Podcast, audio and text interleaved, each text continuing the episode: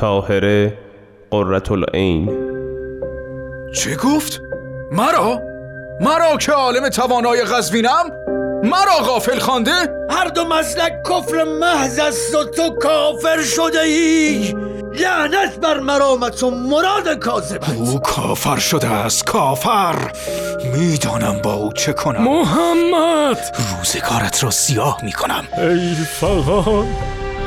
ای فغان برادرم را کشتند.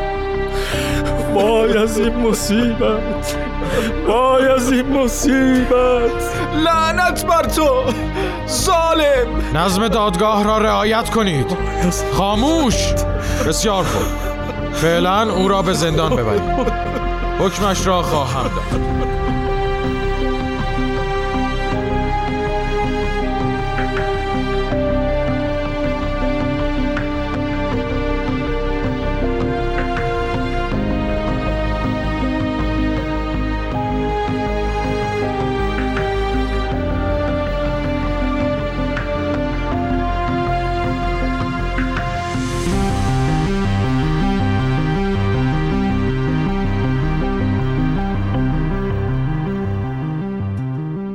قسمت 8.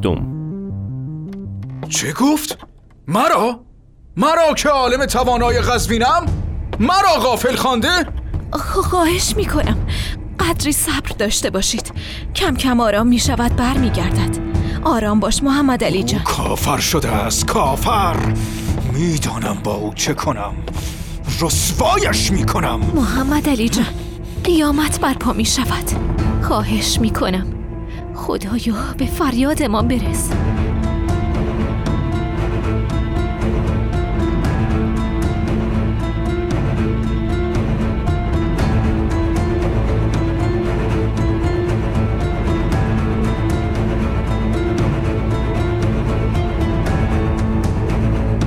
پس از این ماجرا ملا تقی و پسرش ملا محمد پیوسته کوشیدند که از جاه و مقام قرهالعین بکاهند و در شهرت و بزرگواری او رخنه‌ای ایجاد کنند. قرهالعین هم با کمال شجاعت از خود دفاع می‌کرد و نقایص آن پدر و پسر را یکایک معلوم و آشکار می‌ساخت. پدر قرهالعین ملا صالح مردی عاقل و دانا و بی سر و صدا بود. بسیار کوشید که شاید بتواند این قوقا را برطرف کند، ولی به مقصود نرسید. مجادله بین قرهالعین و آن دو همچنان جریان داشت.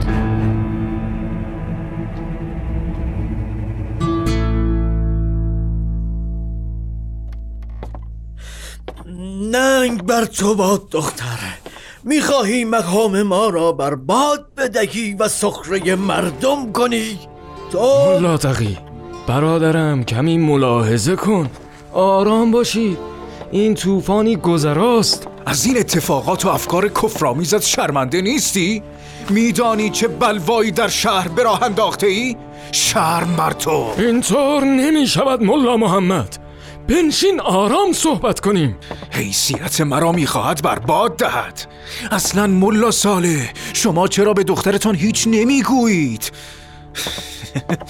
خیر، مگر به حرف کسی گوش میدهد؟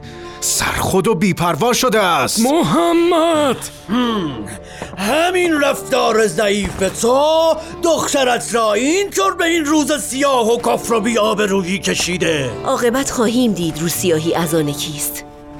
این حقیقتی است که شما از درکش عاجزید. حجاب غفلت بر چشمتان کشیده شده. شرم بر تو دختر کافر. از قزوین با مسلک شیخی رفتی، حال بابی برگشتی و ما را غافل عاجز میخوانی. بی شرم.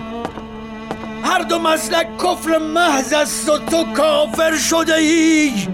لعنت بر مرامت و مراد کاذبت. برادر چه میکنی؟ حق نداری به روی دخترم دست بلند کنی. هم سلام جان. بلند شو دخترم. من خوبم پدر. برویم پسرم. از این پس میدانم چگونه او و اعتقادش را خاکستر. روزگارت را سیاه میکنم. برویم پدر. خدایا پناه میبرم به تو. دستت را به من بده دخترم. بگذار کمکت کنم.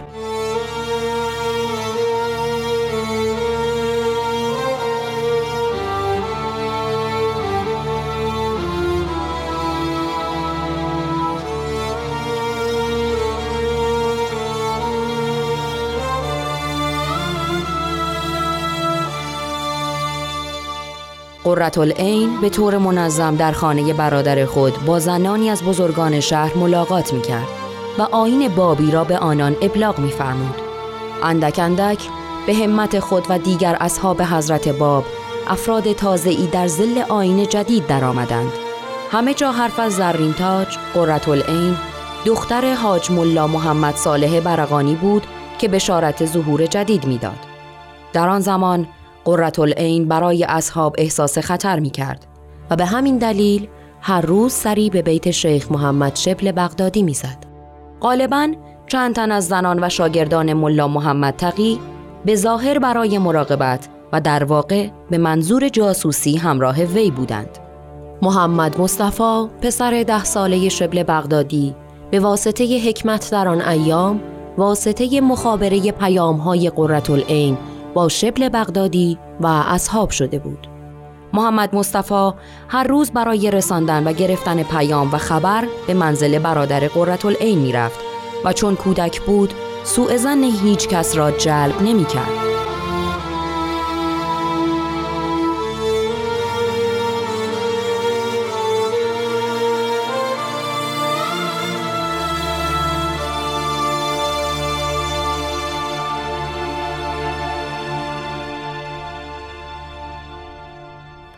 چه خوب شد آمدی محمد مصطفی جان. سری برو به اصحاب باقی مانده ابلاغ کن که هرچه زودتر از قزوین خارج شوند و به تهران که محل تجلی ظهور اسرار الهی است توجه نمایند. چشم خانم جان، با اجازه. باید هرچه زودتر خبردار شوم. این قوقای قلبم بی‌مورد نیست. زهرا خانم، برایم یک استکان چای می‌آورید؟ چشم خانم.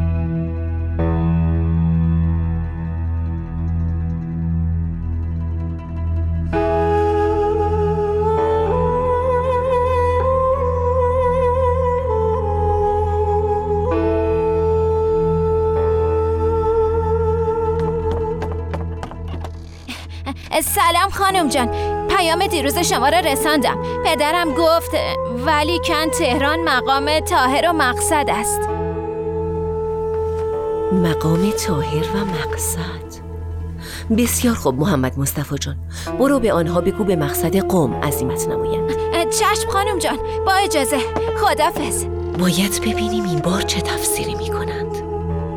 حتما در این تفسیرات آن رازی که به دلم الهام شده نهفته است. جناب قرهالعین، چندین نفر در سرا منتظر حضورتان هستند. تشریف بیاورید. باشد، برویم. پاداش انتظار شرکت در مجلس کلام الهی است.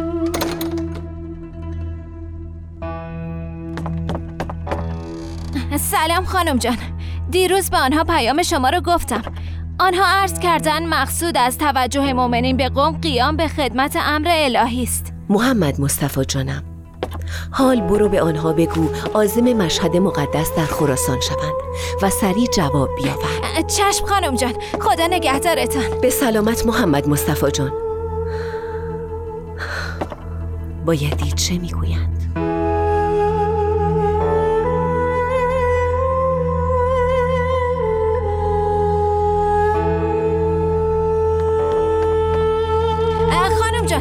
جان، پیام شما را رساندم و آنها گفتند مقصود شما از توجه آنان به مشهد وصول به مشهد ملکوتی و مشاهده نفوس است. چه گفتند؟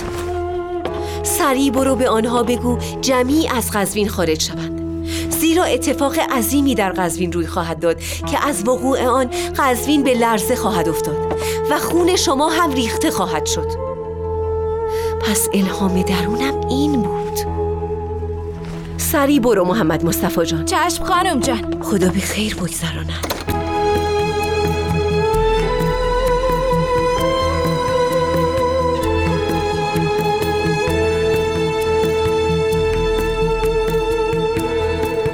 همان روز همه اصحاب حضرت باب با شیخ سلطان عازم تهران شدند. بعد از 15 روز قضیه قتل حاج ملا تقی برغانی رئیس علمای قزوین و پدر شوهر قرهالعین در قزوین پیش آمد. گویا با آن پیام‌ها در حال گرفتن الهاماتی از تفسیرهای شیخ محمد شبل بغدادی بود.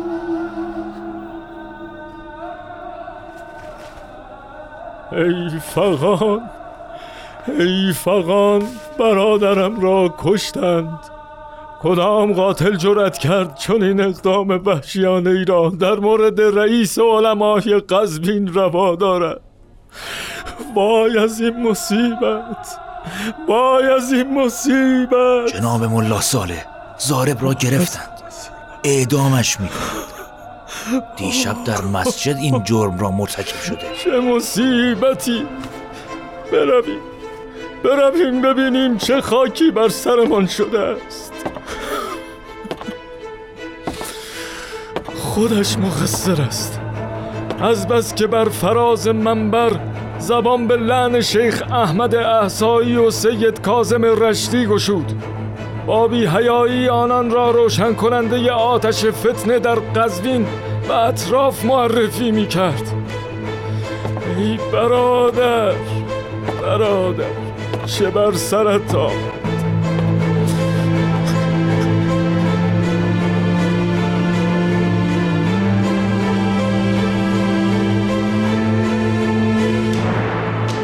نخستین روز از ماه رمضان سال 1263 هجری قمری مطابق با 1847 میلادی میرزا عبدالله معروف به میرزا صالح شیرازی وارد قزوین شده بود. او از عاشقان شیخ احمد احسایی و سید کاظم رشتی بود. هنوز به آیین بابی مؤمن نشده بود. به قزوین آمده بود که راهی ماکو شود و به حضور حضرت باب شرفیاب گردد و امر الهی را تحقیق و جستجو کند که با آن توهین‌های ملا تقی بر منبر خونش به جوش می‌آید.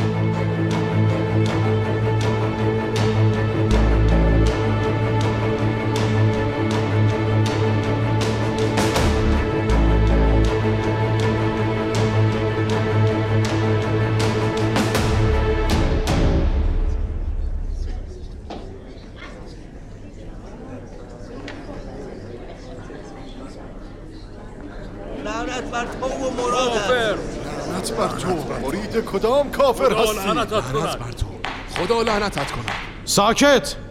خب جوان، دست راستت را بر قرآن بگذار و قسم بخور که جز حقیقت چیزی نگویی. قسم میخورم به این قرآن که جز حقیقت نگویم. بسیار خوب، خودت را معرفی کن.